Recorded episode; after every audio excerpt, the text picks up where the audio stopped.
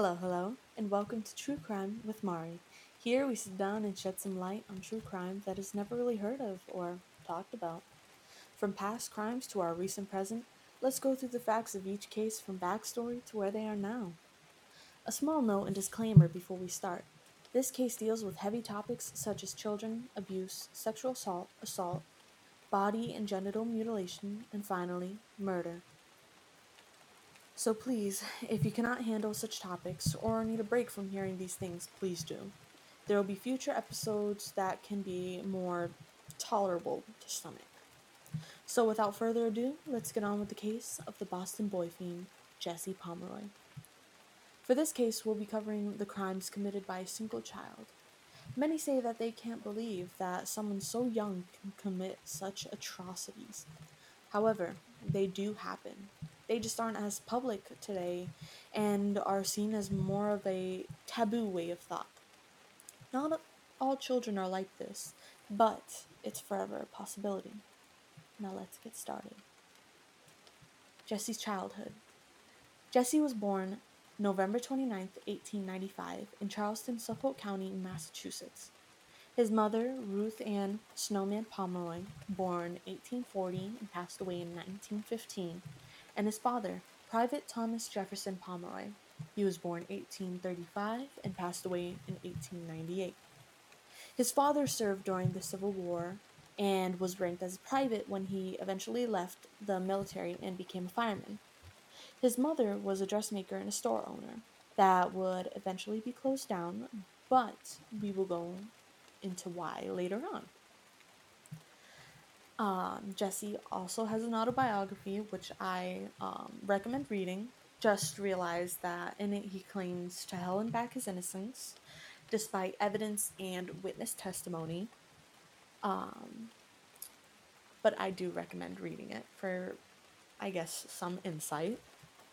Now, there aren't too many eventful things uh, in his childhood um, prior to his crimes. Um, most of this is either from his autobiography um, or other facts that I had found um, online.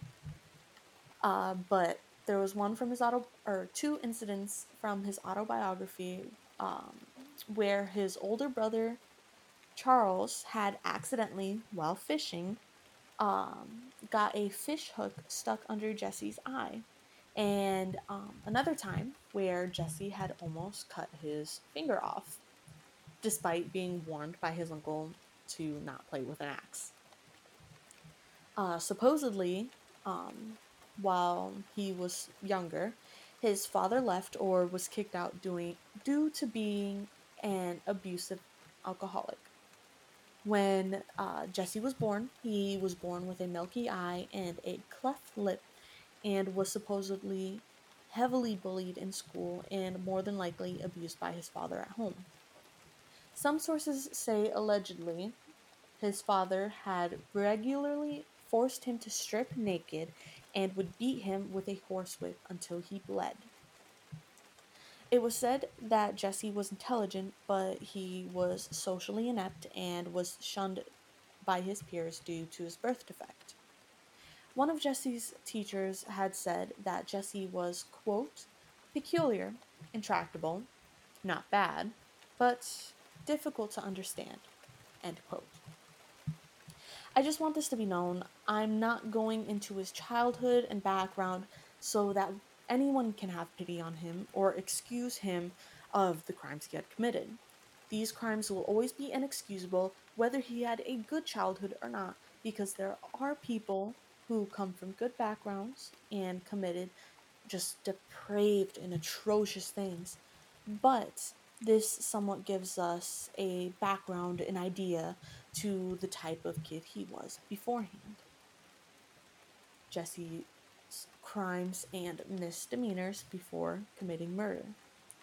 Some sources claim from a neighbor claiming that when he was about 5 years old that he had stabbed their cat to death and threw it in a river. There was another time that's known of soon before his 10th birthday he killed his mother's songbirds. But that was only the tamer parts of what he had done.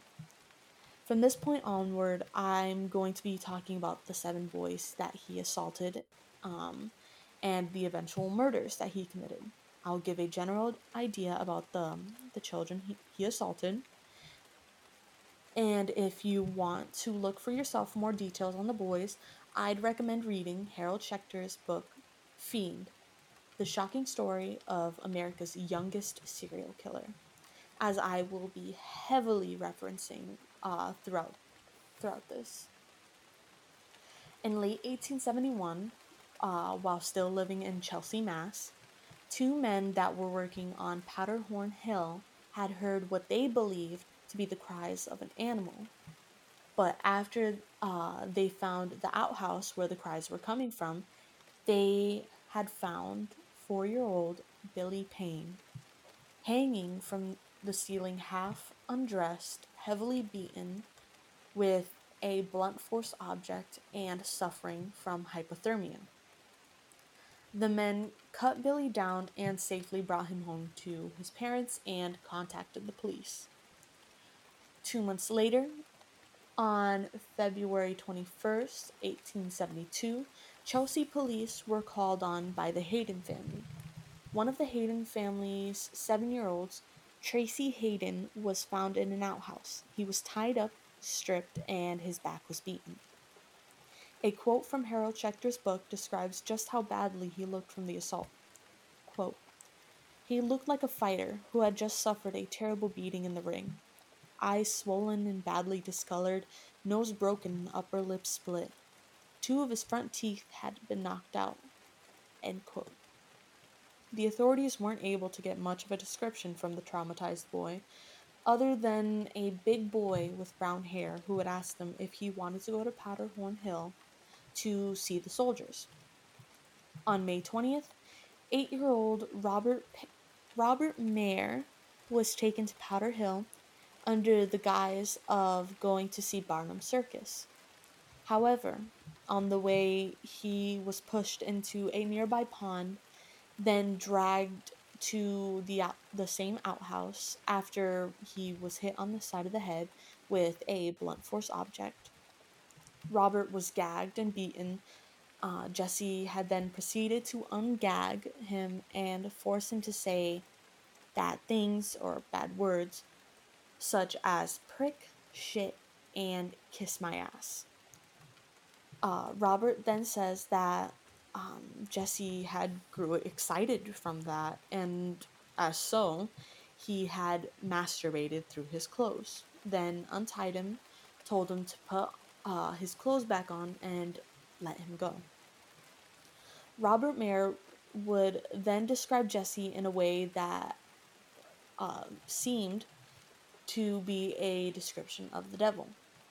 Now, in a newspaper by the Boston Globe, um, there they put a um, a title in. Fathers began to tell their boys to be careful of a man with red hair and beard and mothers were anxious if their boys were out of sight for more than half a day. Boston Globe, September 21st, 1872. The next boy was Johnny Balk on July 22nd. He was found um, in the same condition as most of the other boys, and um, after that, a $500 reward was offered up for his capture. A week later, on August 2nd, his family, Jesse's family, uh, had packed up and had moved to South Boston, and it still continued and just became more intense. On August 17th, seven year old George Pratt was jumped, but this time he was not just stripped and beaten, he was stabbed a plethora of times in the arms and groin uh, with a needle. Then chunks of his face and ass were bitten off. On September 5th, 16 or 6 year old, not 16, I apologize. 6 year old Harry Austin was kidnapped and tied up uh, beneath a railroad bridge. Um, Jesse had beat him and then stabbed him between his shoulder blades and under his arms. Jesse also had attempted to chop um, the young boy's penis off. A few days later, seven year old Joseph Kennedy was taken to a boathouse, and in the same manner, he was stripped, beaten. Um, he broke the boy's nose, knocked his teeth out, and Jesse had forced the boy to kneel. And again, I quote from Harold Schechter's book he recited a tra- travesty of the Lord's Prayer, in which obscenities were substituted for scripture. When the boy refused, uh, Jesse cut the boy de- cut the boy up and dragged him to the marsh and um, into the marsh full of salt water and forced the boy into the pond with the fresh wounds.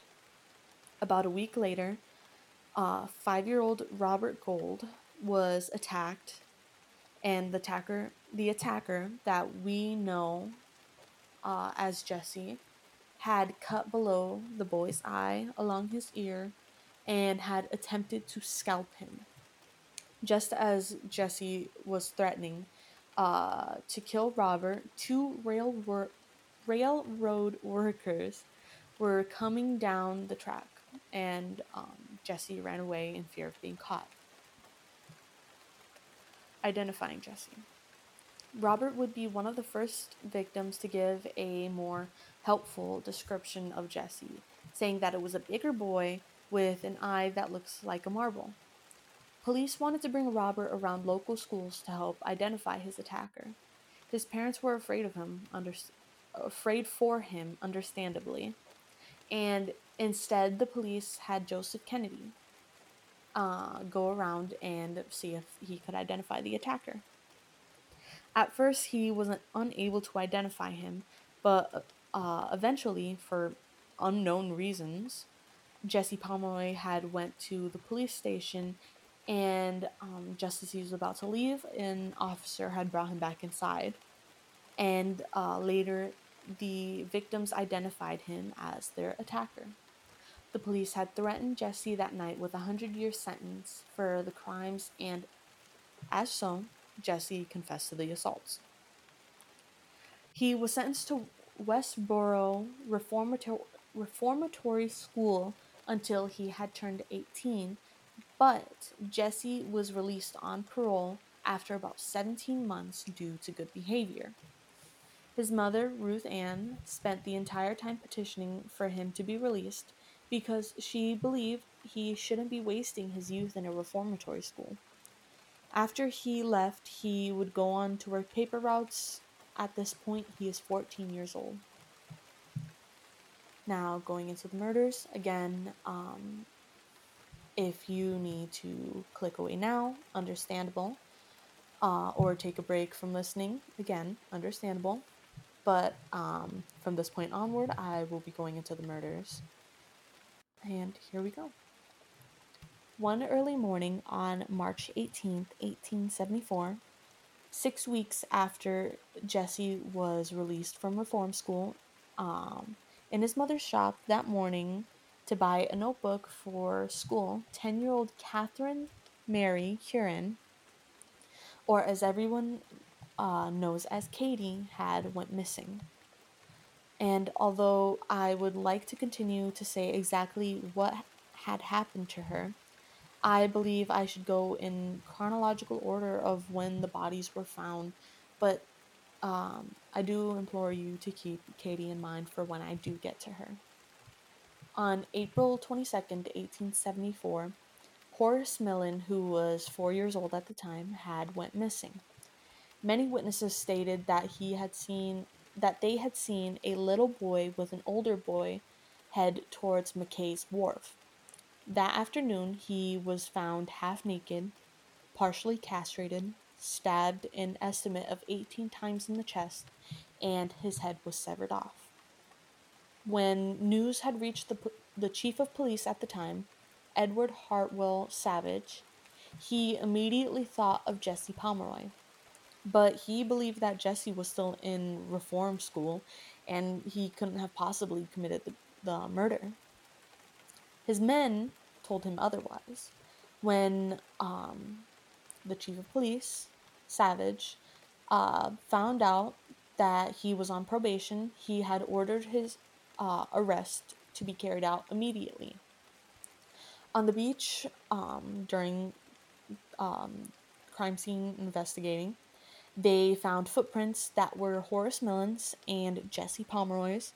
They had made plasters and had matched it with Pomeroy's footprints, or shoe prints.